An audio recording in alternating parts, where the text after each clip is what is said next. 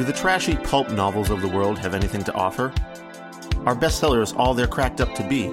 Here at Terrible Book Club, we explore whether you really can judge a book by its cover or its ridiculous synopsis. You ever passed a book and thought, ugh, who's reading this? We probably are.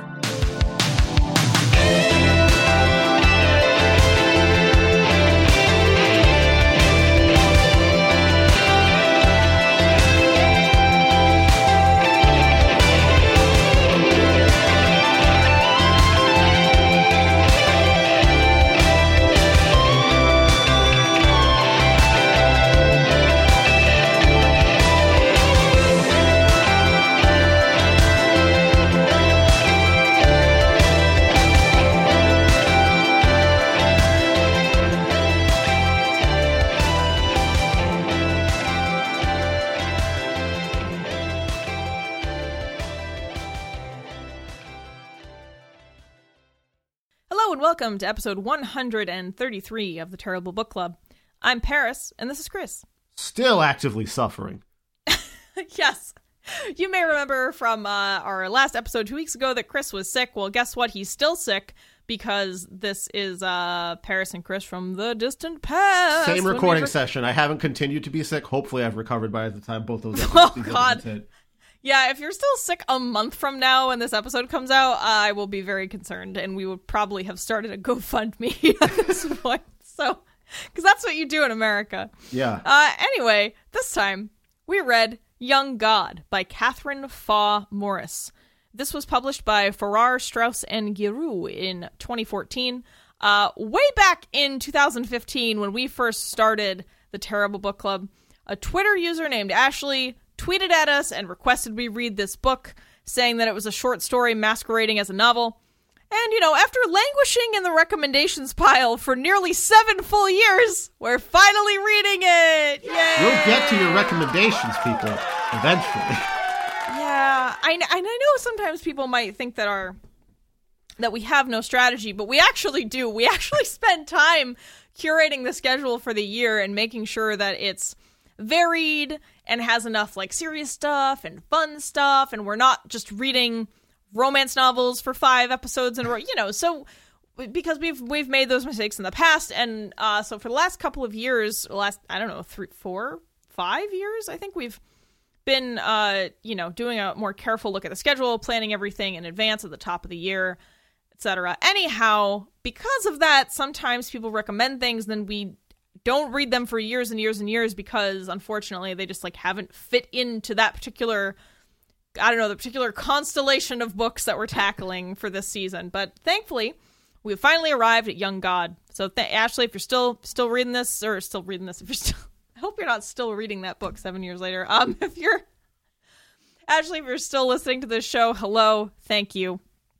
Uh, we we finally got there. All right. If this is your first time listening to the Terrible Book Club, what we do here on this show is we read books that we assume will be bad based on their cover, title, summary, or some combination of the three.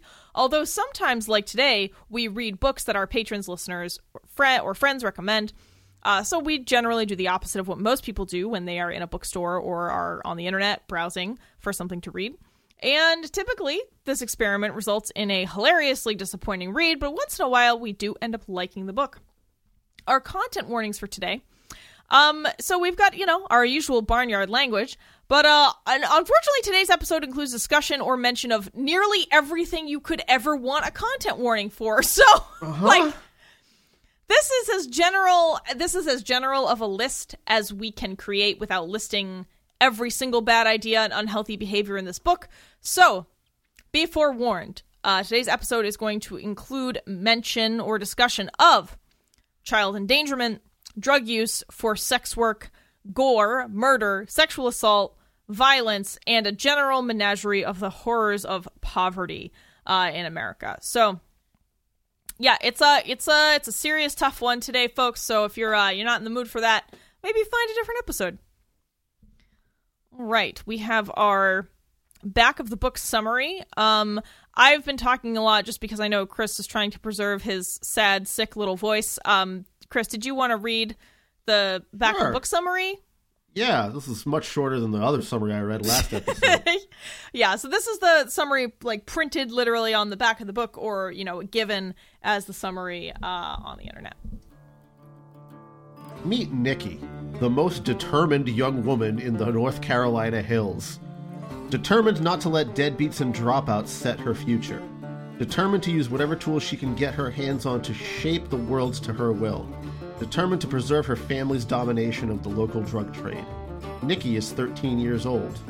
Opening with a deadly plunge from a high cliff into a tiny swimming hole, Young God refuses to slow down for a moment as it charts Nikki's battles against isolation and victimhood. Nikki may be young, but she's a fast learner, and soon, perhaps too soon, if in fact it's not too late, she knows exactly how to wield her powers over the people around her. The only thing slowing her down is the inheritance she's been promised but can't seem to find, buried somewhere deep in those hills and always just out of reach. With prose stripped down to its bare essence, brash and electrifying, brutal yet starkly beautiful, Katherine Faw Morris's Young God is a debut that demands your attention and won't be forgotten. Just like Nikki, who will cut you if you let that attention waver. Thank you, Chris. All right, so our characters and setting, uh, as the summary tells us, our setting is the North Carolina, like the rural area in the North Carolina hills. Um, I don't think we ever get an exact town, uh, but you know that. Uh, our main character is Nikki, who is you know 13 and already burnt out. Coy Hawkins, her father and drug dealer slash pimp. Angel, an underage sex worker under Coy's thumb, uh, who's also sort of his girlfriend, but he also pimps her out. You know that classic combo. Uh, Wesley is a small time criminal who was Nikki's mom's boyfriend before Nikki's mom died, uh, who wants to get in on the drug trade. There's Levy, Nikki's half cousin who lives with her grandma, generally seen outside riding his bike in circles. Uh, well, Nikki's half cousin who lives with not really her grandma, but her, I forget, her dad's stepmother. I think so. Her like step. Yeah, there's a lot of like very loose relations happening here. Yeah. And then uh, we also have a bunch of various side characters like Renee, Bubba, the gorilla pimp, Junior, etc., who are all sort of swirling in this vortex of shit that is Nikki's life. All right, and now we have sort of our own summary of major plot points, and we do this so because we think it will probably help you understand our critique later in the show. All right. Nikki is a approximately 13-year-old girl who lives in a trailer park and has already lived through much of the struggles of poverty. One morning, her mother dies when she slips on some rocks near a swimming hole and hits her head. Nikki goes to her father, Coy Hawkins, and she knows he was one of the larger cocaine dealers in the area and possibly has money and resources. Nikki finds Coy living with Angel, another underage girl that she knows from the group home she was in before. Coy pimps out Angel as their only source of income. Coy has fallen off the drug trade, albeit only temporarily, and is still a user, and has no qualms about letting Angel and Nikki use as well. Nikki brings Renee, a girl she knew at the group home she stayed in for a while, to Coy as another girl to pimp out for higher prices since Renee is a virgin. Coy, however, rapes Renee and murders her when she tries to flee, and he gets Nikki to help dispose of the body. Once Coy sees Nikki is trying to get involved in his drug business and could be useful, Coy brings Nikki to a rival drug dealer's place in order to use her as a distraction while he robs the dealer. Coy uses the drugs and money he stole to get more drugs from another dealer in town, uh, named Junior. Nippy, n- Nippy. Nikki begins to try and sell some of the stash herself when Coy is busy or indisposed from being high. Nikki quickly begins to manage her own way, robbing yet another drug dealer with minimal help from Wesley, her mom's former boyfriend. She uses the money to get her own drugs to sell from Junior and is able to buy herself things that she wants. She begins using some of the black tar heroin that Coy is selling, and in the culmination of the novel, murders Coy with his own gun, takes possession of his trailer and stash, and assumedly begins her own business as a drug dealer. You know what's funny, Chris? I don't remember that second uh that second uh robbery. Remember that It's the one that she does with Wesley. So she like kind of learns from the first one that Coy involves her in, and uh, I forget exactly who she robs. It might be the same guy actually. I don't think that that ever happened. Really, she and Wesley rob someone. I don't remember another robbery. Do you remember Just- the part where she like hits him over the head with a glass ashtray? She hits Wesley over the head with a glass ashtray. Yeah, that's to steal the shit that they stole together. I don't. So like she goes back to Wesley's place and like knocks him out to steal the rest of the shit. I don't think. I don't think they robbed anyone else. She robs. Wesley, not. She Oh, doesn't. She and Wesley don't rob. Yeah. Um. Okay, so, So- I did read this one while still being very sick, so this could Yeah, perhaps be a I- I- brain fog moment. Sorry. Yeah, I don't think that that happened. Um, yeah, no. Um, he says, "I know you robbed Lee Church." They get into like a. She accuses him of trying to cut her out by buying her stuff and then reselling it, and that's when she smashes it on Wesley's head.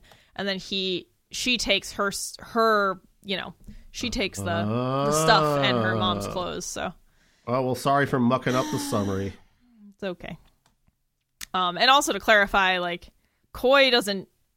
Coy uses her as a distraction, but she robs the dealer like with Coy. That she is as much a part of that robbery as he is. Um, True, but like at at some moments during that robbery, she is convinced that she's about to get sexually assaulted. you're thinking of a different situation. So when they rob Lee Church, she is like the distraction, and then she goes and puts a gun in Lee's face and says, drugs and money, like drugs and cash or whatever. You're thinking of when they go and when her her dad drags her to the gorilla pimp to like fuck him up for I don't know doing something I forget what. I thought Um, Coy also robbed him at the same time instead of just like slicing his face.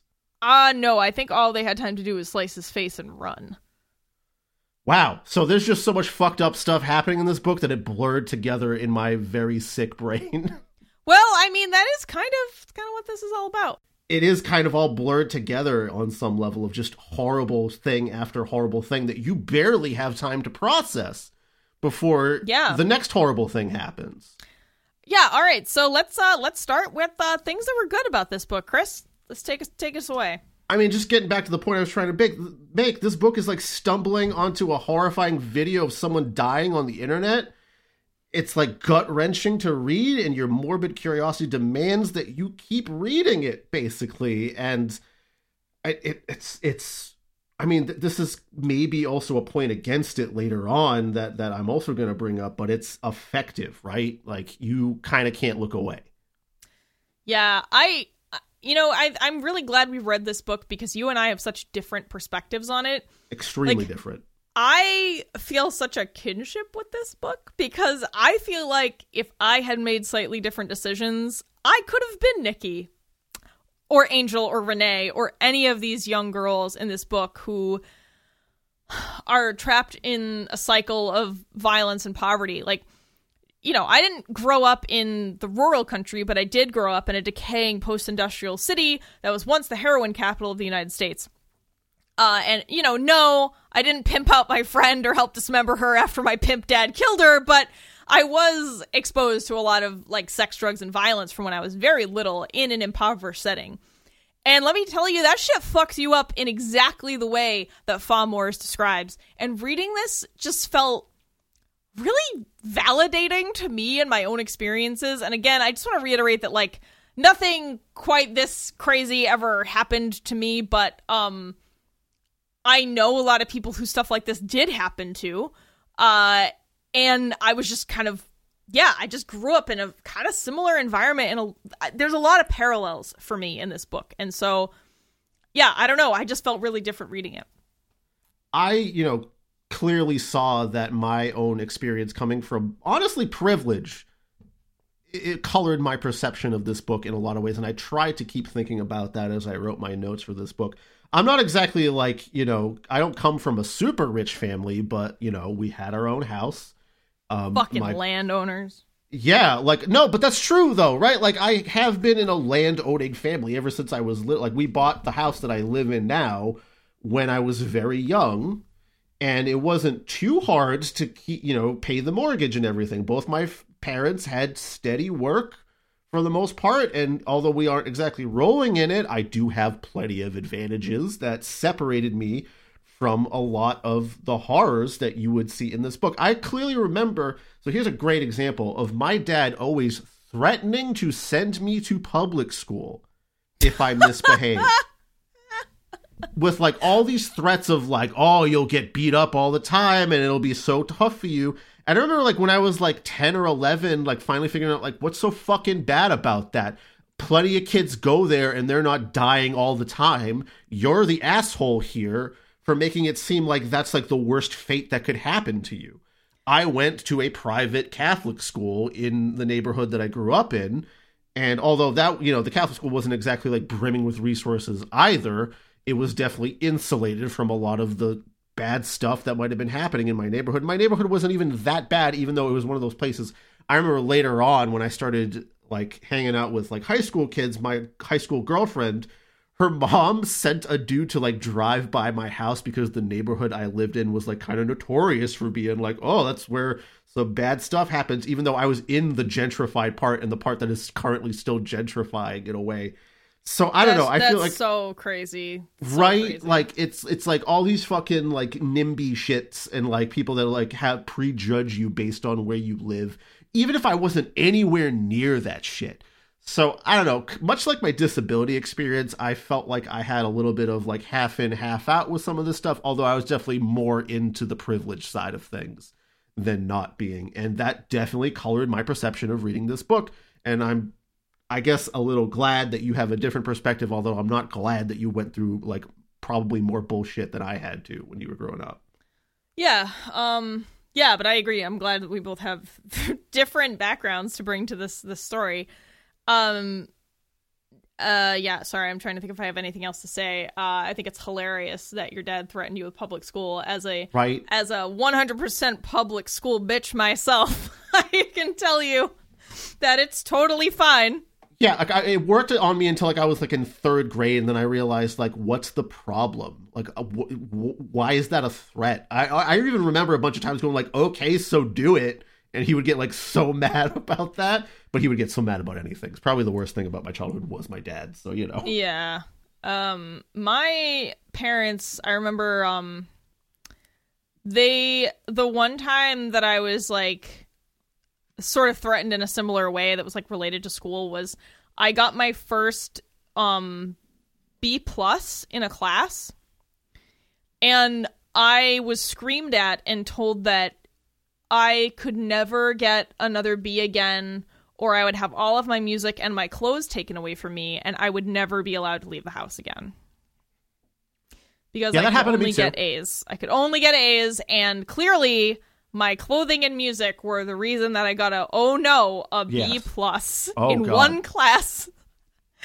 and I just, I just, yeah, I got a D in a class one time in elementary school, and I remember the principal of the school telling me, "Don't show your report card to your father that because is of that D." That is incredible. Did you get away with it? Weren't your parents like, "Where's your report card?" My mom saw it and signed it. Oh yeah, that's a good trick. The mom, the mom is is the good one. Is it a trick Um, if the fucking principal of the school is like, "It's okay if you don't show your dad"? In fact, I recommend you do not. Jesus Christ, Chris. anyway, like these are just sorry, this we're just kind of going on a little bit, but um, yeah, I don't know. I I definitely, even though yeah, my parents wanted me to do well, clearly it definitely uh tipped the scale into into being uh, a not very unhealthy way to encourage your child.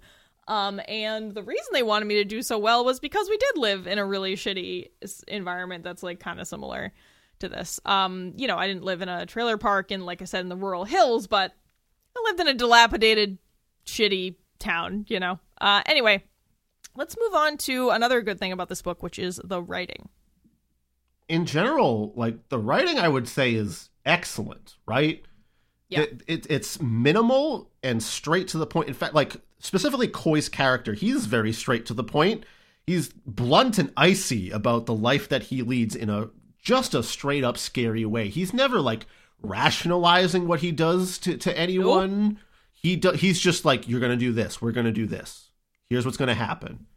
And it's just so matter of fact and plain that it's he's probably one of the more scary characters I've read because he's not explaining shit to you. He's like, you're gonna go in that hotel and make me some money. That's it.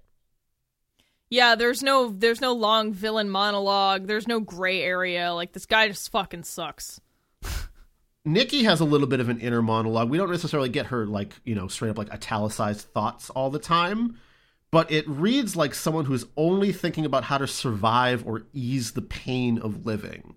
Horrible things, as we said before, happen suddenly with little wind up and with little time to process after they happen before the next thing is going on. So it's almost like the actual experience of poverty right? abuse. yes. it's very yeah, the way that the text is presented, I feel really puts you in the mindset of someone who is in the scenario. You know, you have these like inexplicable time skips uh which I think is really kind of critical uh to understanding if you're trying to read a story about someone who is dealing with drug abuse um, and and physical violence.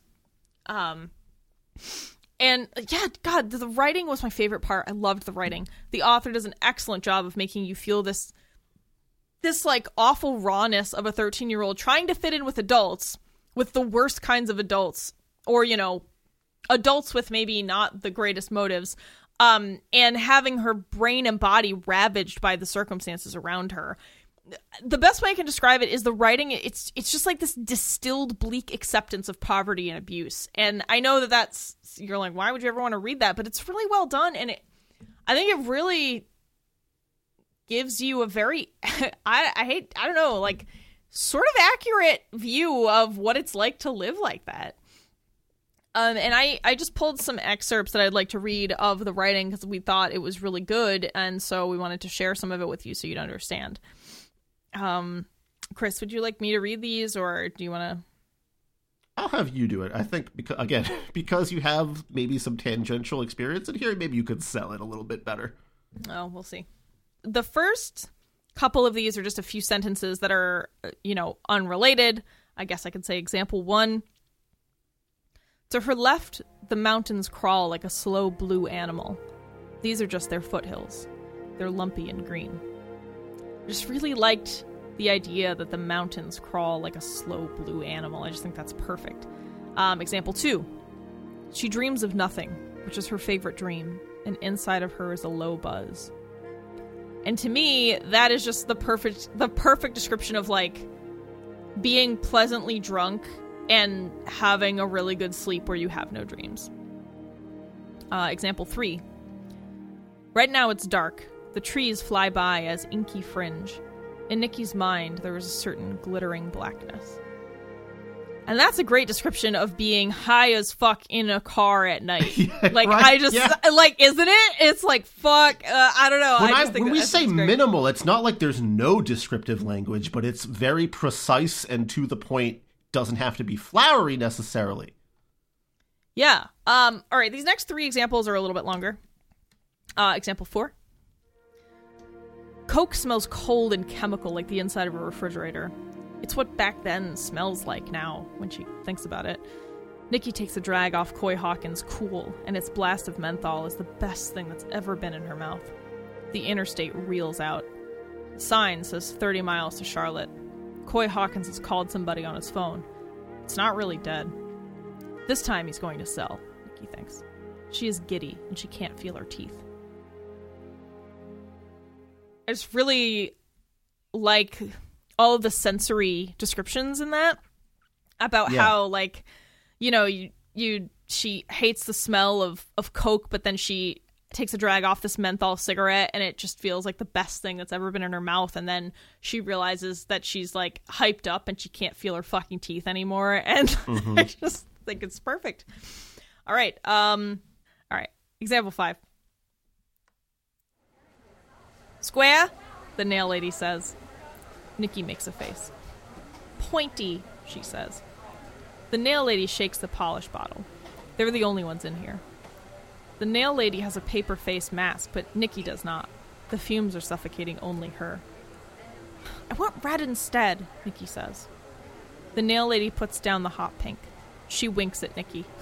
So grown up, she says. Nikki glares at her.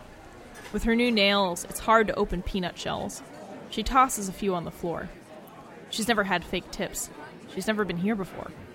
It's not so great. It's full of the same rednecks as everywhere else. She smokes a cigarette. She sits in the corner of the booth and scratches her puncture wound. Sweetie, you all right? She looks at the ash that's dropped on top of her steak and then up at the waitress. What? Nikki says.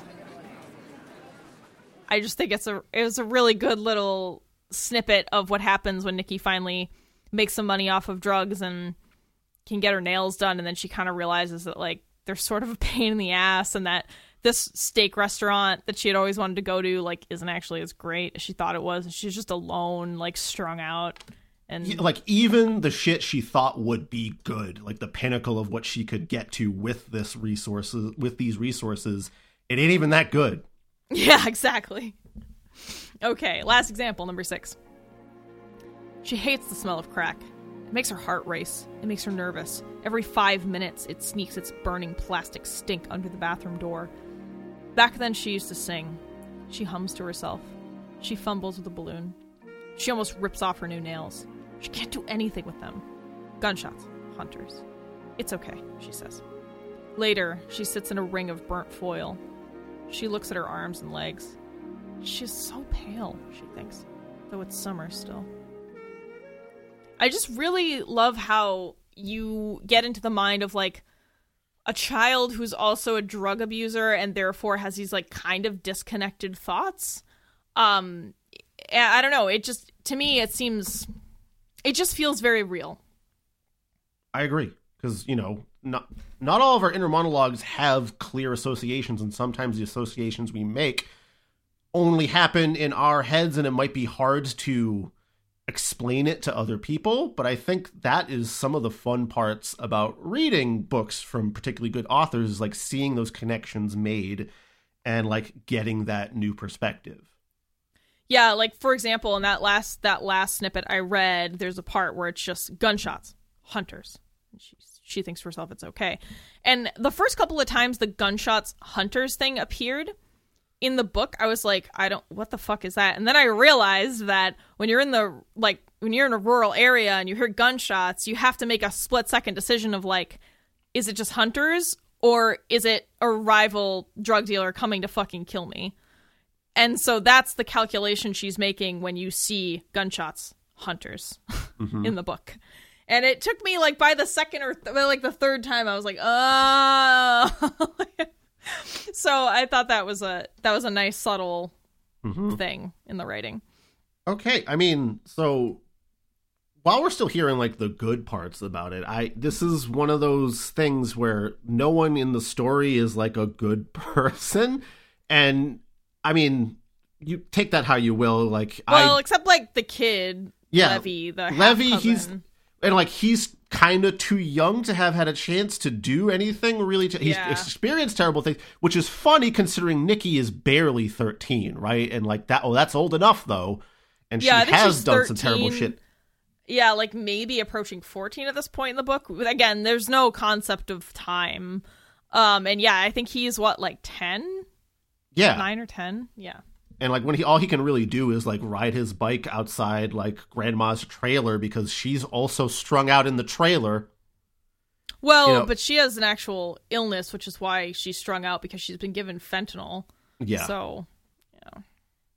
And but like I mean, so morally great characters are usually more interesting to read, although a lot of people in here don't really they're more bad than gray. we could say, you know, if you're looking at it from this outside, perhaps privileged perspective of someone that doesn't have to consider these options to survive. The point I was, I was trying to make it like that right there is like when you have to make these choices to even begin to claw your way out of the trap of poverty. I can't really judge them that hard. I wouldn't call Nikki sympathetic but she also exudes this type of power that I haven't seen in any middle school aged girl characters I've ever read. She's like both frightened and monstrous. I mean, there's plenty of other characters that are pure victims, perhaps like Angel and Renee, especially Renee, right? Who just gets like, oh yeah, yeah, she's just brought to Coy and assaulted and murdered like within a couple of pages. And like I don't know, it's just like these types of characters are compelling to me in that they're Coy isn't cartoonishly evil. He's just bad because he has to be. And I don't know if I have much of a broader point to make there, honestly. Oh yeah, and I, I was just gonna say that I would I would counter you a little bit and say that I would call Nikki sympathetic if if you are a person who has ever experienced any type of neglect or violence or abuse like this and you've had to make hard choices to survive with little to no information about what a different life could be, I think you might find some sympathy in Nikki. I mean, I certainly did because like you said, even though she does this monstrous shit, I mean, and what we mean there is, you know, bringing her friend to her dad to pimp out. Like, that is fucking monstrous. But she's also a 13 year old who really only understands the currency of sex and drugs and has no one guiding her. I mean, it's yeah, it is monstrous. I mean, she even like we don't we we didn't talk about this in the summary, but she has sex with her mom's boyfriend after her mom dies. Um and yeah, like awful. And then right at the end of the book, she tries to have sex with her dad and her dad pushes her away. Uh and then that leads to her murdering him. So, yeah, she is a pretty fucking monstrous character um because you're just like how could a 13 year old be making these kinds of choices but it's also like well because she's a 13 year old with seemingly no guidance i mean you learn that she was in a group home for i we don't know really how long or when but it's not even like she it seems like she hasn't even really had exposure to regular school. Mm-hmm. you know so like her her circle of of people and family is pretty closed. It's like a closed circuit and it's and it's a pretty rotten one at that. So i don't know. I i would find some sympathy in someone like that because we're, they've never even had the option to make a better choice. And on some level, she's almost courageous, right? In that she In ways, almost yeah. refuses to be a victim. Yeah, yeah, that's yeah. I think I I agree with what you're getting at. Yeah, that's I think that's like the sort of the level of power that you're that you see in her. Um and we're not saying that like we think this person is a great role model and like you should totally like idolize her. We're saying that there's a lot of nuance here and it's done kind of expertly in the text. Uh and that level of nuance reflects the nuance that we experience in reality of being people and the fact that this book is able to get that across in such a short um kind of like a, a sparse and short format is really incredible Yeah, it took me Um, like an hour to do this, to read this whole thing. And maybe this is a good time to point out like that original tweet that we got seven years ago, where the critique was it's a short story masquerading as a novel. Kind of a weak critique. Yeah, I I mean sure, it was kind of short like it it's billed as being 208 pages, but it's not like 208 full-fledged, you know, like regular novel pages. It's kind of like spaced out and stuff. So, I think in reality this is maybe half that. It's maybe 100 and I don't know 175 or 150 pages or something. Um oh, sorry, no, 100 I can't do math. Um, it's maybe yeah, like 100 and 110 pages or something. It is a very short book, but I don't, I wouldn't call it a short story. Like, it's still, I don't know, you know, it's a novella. Maybe it's definitely a short on the shorter end, but yeah, I agree. I don't think that that critique by the person who recommended it to us makes any sense. Um, but anyhow. Uh, I guess we can move along to things that were bad, and I think maybe we should start with um where I was saying like its build is 208 pages, but like it's probably a lot less than that because the text is pretty large, and there's like all this empty space. Uh, and I guess this is going to take us right into the things that were bad section. Chris, uh, go ahead. Well, like you said, there's a lot of pages in this book that are maybe one sentence, and then there's a lot of white space. I mean, I guess if you're reading like a printed version of the book, for us it was I, for me it's like black space because I'm reading it on Kindle and I use night mode for my eyes.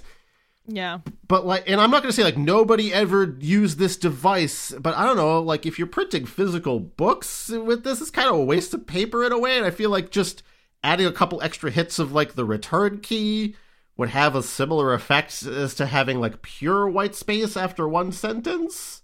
And it could Yeah. be maybe like my zoom settings as a blind guy.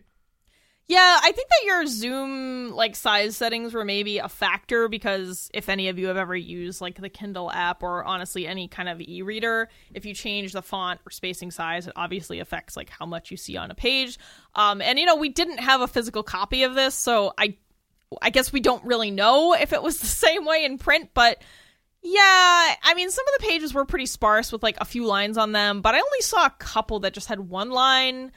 I agree that it's like a little bit of kind of a fucking unnecessary tease. Like, I don't, I agree with you. I think that, you know, the author could have just left a few, like a little bit of white space and not wasted like a whole ass page of paper just to add a dramatic pause. Like, you know, it, it did seem a little overused. I, I agree. All right, and I guess then we can kind of get to like sort of perhaps the major critique that I had of this book. And again, this could be coming from a very privileged position, is where this is coming from. And it's not even really a huge critique, but some of this kind of smacks of a kind of poverty horror porn. Writing the most fucked up situations imaginable for the sheer shock value and display of it, although I will never say that this type of stuff shouldn't be written about when it's a reality for plenty of people out there. But it's a question of like kind of where do you draw that line? Angel's mistreatment is like really horrendous to read about. Do I really need descriptions of child pornography on Coy's phone of Angel? And you know, there are children having sex in this story, that's kind of un- an unavoidable part of it. And it's it's like hard to untangle what makes this book kind of a riveting read because of that shock value. I don't know how much it's adding or making me consider anything beyond like, wow, it's real fucked up and it's horrible that some folks have to live through this. And again, that's most likely my privilege showing. I and you know, like when I try to think about it, like what does this book have going for it outside of like that sheer shock value and like again the effectiveness of the writing and pr- the presentation for it. Is like is that why the book is good? Is that why i think it's pretty good? Is just because i'm so like wow that's so messed up and the way you presented it is an effective way of presenting messed up stuff. So that's Yeah, it's I'm kind of a hard critique. Uh, yeah, I'm going to go ahead and mostly disagree with you, or largely disagree with you on this point. Um, I think that the descriptions of sex and abuse in this are not written in a way to make you lust after them or want to experience them. There's no like, you know, if we were in a movie, there's no gratuitous long shot on any of these moments. They're gross, uncomfortable, deeply sad, and infuriating, just like they are in real life.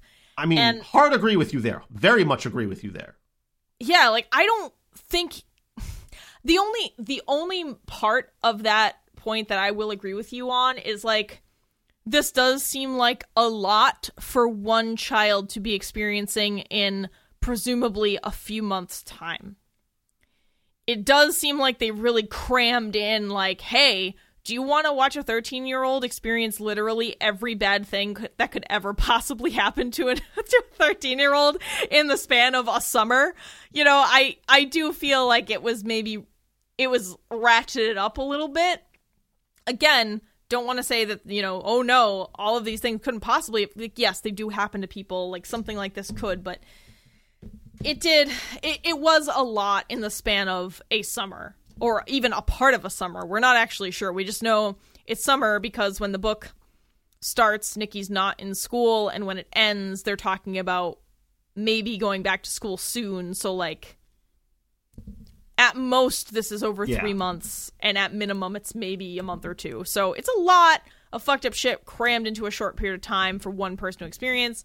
It kind of reminds me of um I, I actually never saw uh, the movie Precious, but I remember reading a review, and it was like someone who had read the book that it was based on and seen the film. And that's sort of what happened there, too, where in the book, there are a bunch of these different stories in the story collection where, like, you know, bad thing, you know, terrible things happen to people, things are traumatic. But in the movie, they combined all of the traumatic things and had them happen to one person. Precious, you know, the the titular character. So I do agree with you on that. Like, I think the piling on of all this horrible traumatic shit does make it feel a little a little bit of like poverty pornish, which isn't great. But I still stick with my earlier disagreement on you, uh, uh with you of like for like the ninety percent of it, I guess. I and again, I'm not even sure that that's a critique of this because I'm not saying like, oh, she shouldn't have wrote it this way or like it shouldn't be. The way it's presented is the way I would like it to be presented, and this kind of gets to Yeah. my next point. Where like when I was reading this, I had this thought of like, am I letting this book off the hook for some stuff that we placed the claiming of Sleeping Beauty onto a hook for? Because in Anne Rice's work, you know, there was a whole lot of underage child sex happening there. And I think the major difference is that Anne Rice's work seemed to glorify sexual assault in that book. Yeah, Chris, hot. this is this is this is very obviously different. And well, Rice yeah, no, like, I, I definitely, but I just want to bring this comparison forward. yeah, yeah, yeah, fair. and it like you know in that book it's like supposed to be titillating and everything and it Mm-hmm. lingers on that shit for that reason but in this book you know it's kind of turning your head towards it to say like hey look at this fucked up shit and it does not linger on it too long because it kind of has to just get right to the next thing because of that reason i said before where it's like it's kind of pr- not letting you process that last fucked up thing that happened because here comes another new horrifying thing essentially. And I, just another point to context matters a lot in a creative work where we're ne- I'm never going to be one to say that this kind of writing should never exist in a book because it totally depends on the context you place it in. Totally depends on that. Yeah, I mean, and I, I agree with you. Obviously, context matters a whole lot. Like the lens through which we see something, you know, in a film or a book, of course, that makes all the difference. It, it gives you a totally different outcome, you know, if you change who the person is or what the, the lens is you're looking at something through. Um, how I, I do want to, I'm sorry, I'm going to be a little nitpicky. I don't think that this book just puts things in it so you can look at it and go, "Oh wow, look how fucked up that is." I think it sh- shows you the things that that are really traumatic and imprint on the life of this 13-year-old girl and who really and and these things that really shape her um as we see the story go. And I don't know, I feel like they're all critical um even the stuff that isn't there is critical. Like I said, the gaps in time and consciousness are all essential to understanding this character and really getting something out of this work. So, uh, I don't know, but I know you also in the notes brought up um like The Wire because that's another show. That's like another piece of media where the context really mattered. you know, um you you had to you know there's a lot of fucked up shit that happens in that show but like we're not the camera isn't like lingering on child sex abuse you know um Which happens in that show. yeah it does And But- you know, again, I really think this is like my position of privilege having this coloration on how I'm experiencing this book here and hearing you and your perspective. I'm inclined to sort of change my mind about things a little bit. Um, I read the reviews for this book, and it seemed like a lot of the one star people had that critique of it. It's like, oh, it's just a bunch of horrible shit happening one after the other. And this is a person just trying to write to be like gritty and edgy and like turn people's heads towards it. And I would disagree way. with that perspective on it, where I don't think it's just for sheer No. shock value. I don't think it's just for sheer shock value. i mean yeah and like not everything has to be for you you know or for me this is just a book that feels really for me and that i really liked uh, i was really surprised i was not expecting to like this at all i mean like like most of our episodes you know we generally end up not either you know maybe we don't hate the books but we're like yeah this wasn't that good but i i thought this was brilliant I would give this think- as a recommendation to read if like you're looking to read something that is minimalist and brutal and straight to the point and a great example of that style of writing. Yeah. Um, yeah, I think the only the last like critique or bad thing I really wanted to point out in this book is like so again, you know, you're reading this book and the book is very quickly shaping um who this girl is and what the culture is in this area in like the rural foothills of the Carolinas. Um and so a key component of that is racism and white supremacy. And overall the book the book was like pretty subtle about it. There's one sentence where um the main character set is describing different parts of the town and says like, "Oh, and this is where like people with money and the black people live and then Mexicans are everywhere now." You know, and that honestly that sentence is like enough for me to be like, oh, "Okay, I get it." You know, I didn't think it really needed to go further than that. But then much later in the story there's a a scene where I think it's um Renee Angel and Renee Angel Coy and Nikki, like all of our kind of main characters in that part of the story, are playing a card game. And uh the card game is called um N-word Indian. Uh, I'm not going to say that word because I'm a white person and I know better. But um, Yes. both of those words like i know some native people are okay with being called indian but some aren't you know most people want to be referred to as like indigenous or native and then of course the n word like just f- fuck off like why like no um but you know it, it, it's one of those scenes where i'm like well i know people in real life like white people in real life when they're by themselves fucking around like of course they're gonna say the n word and like you know say racist shit but it didn't feel like it lent another dimension to the book that I I wasn't already aware of. You know, like that scene didn't really build on anything for me. So it just felt like and I thought to myself I was like if that scene was cut, I would feel exactly the same about this book. It just felt kind of useless to include.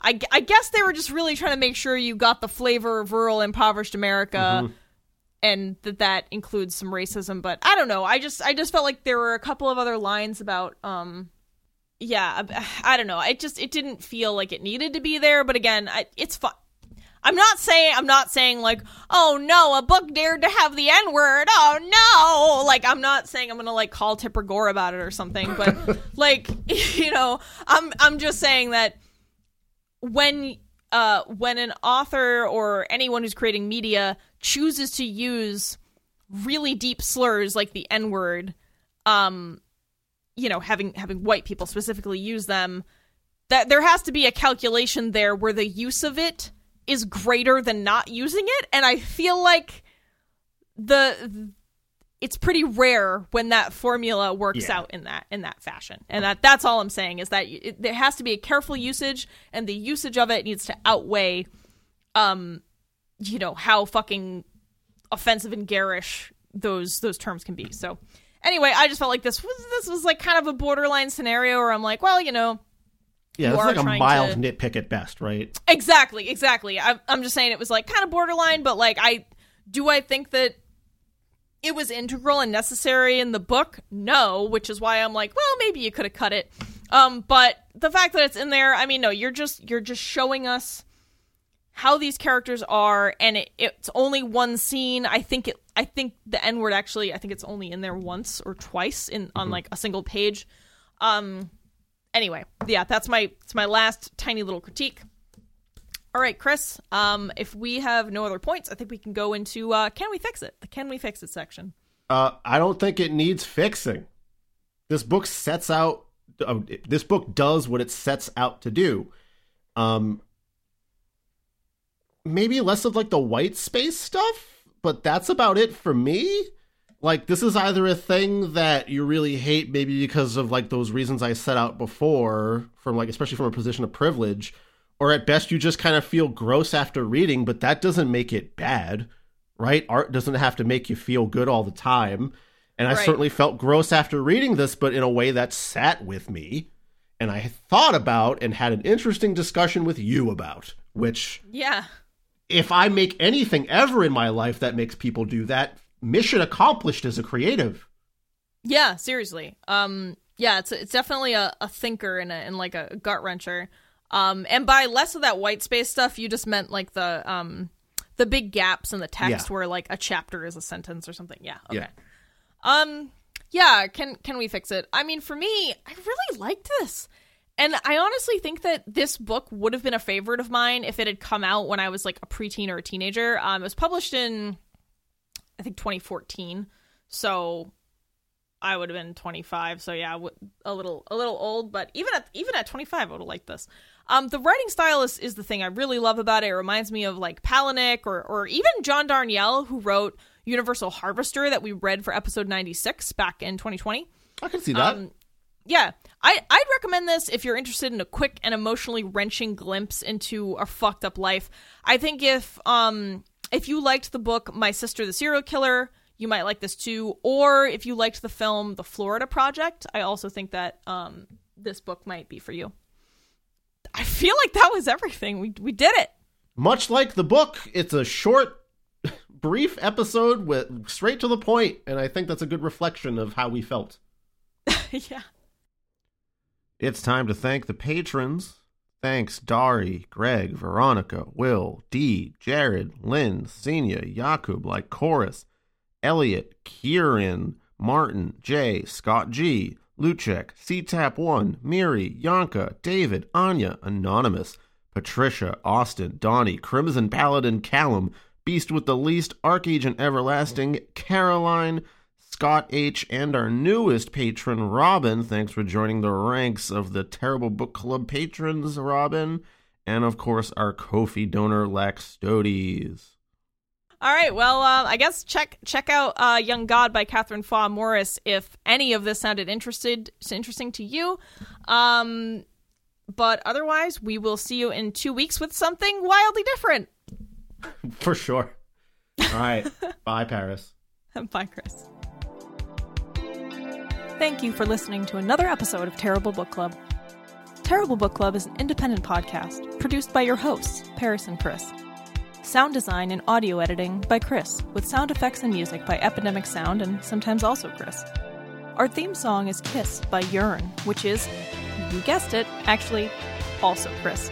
You can find more of his soothing synthy sounds on Bandcamp at yearn.bandcamp.com. Do you want us to review a book of your choice on the show? Do you want access to some extra audiovisual weirdness? If so, become a patron at patreon.com slash terriblebookclub. If you'd like to send us a one-time tip instead, you can do that at ko-fi.com slash terriblebookclub. You can also support TBC for free by sharing the show on social media, following our accounts on YouTube, Twitter, Instagram, Facebook, or Goodreads, telling your friends about your favorite episode, or by leaving a review on Apple Podcasts, Podchaser, or anywhere else on the internet. To send us book recommendations or your adorable pet photos, send an email to terriblebookclub at gmail.com.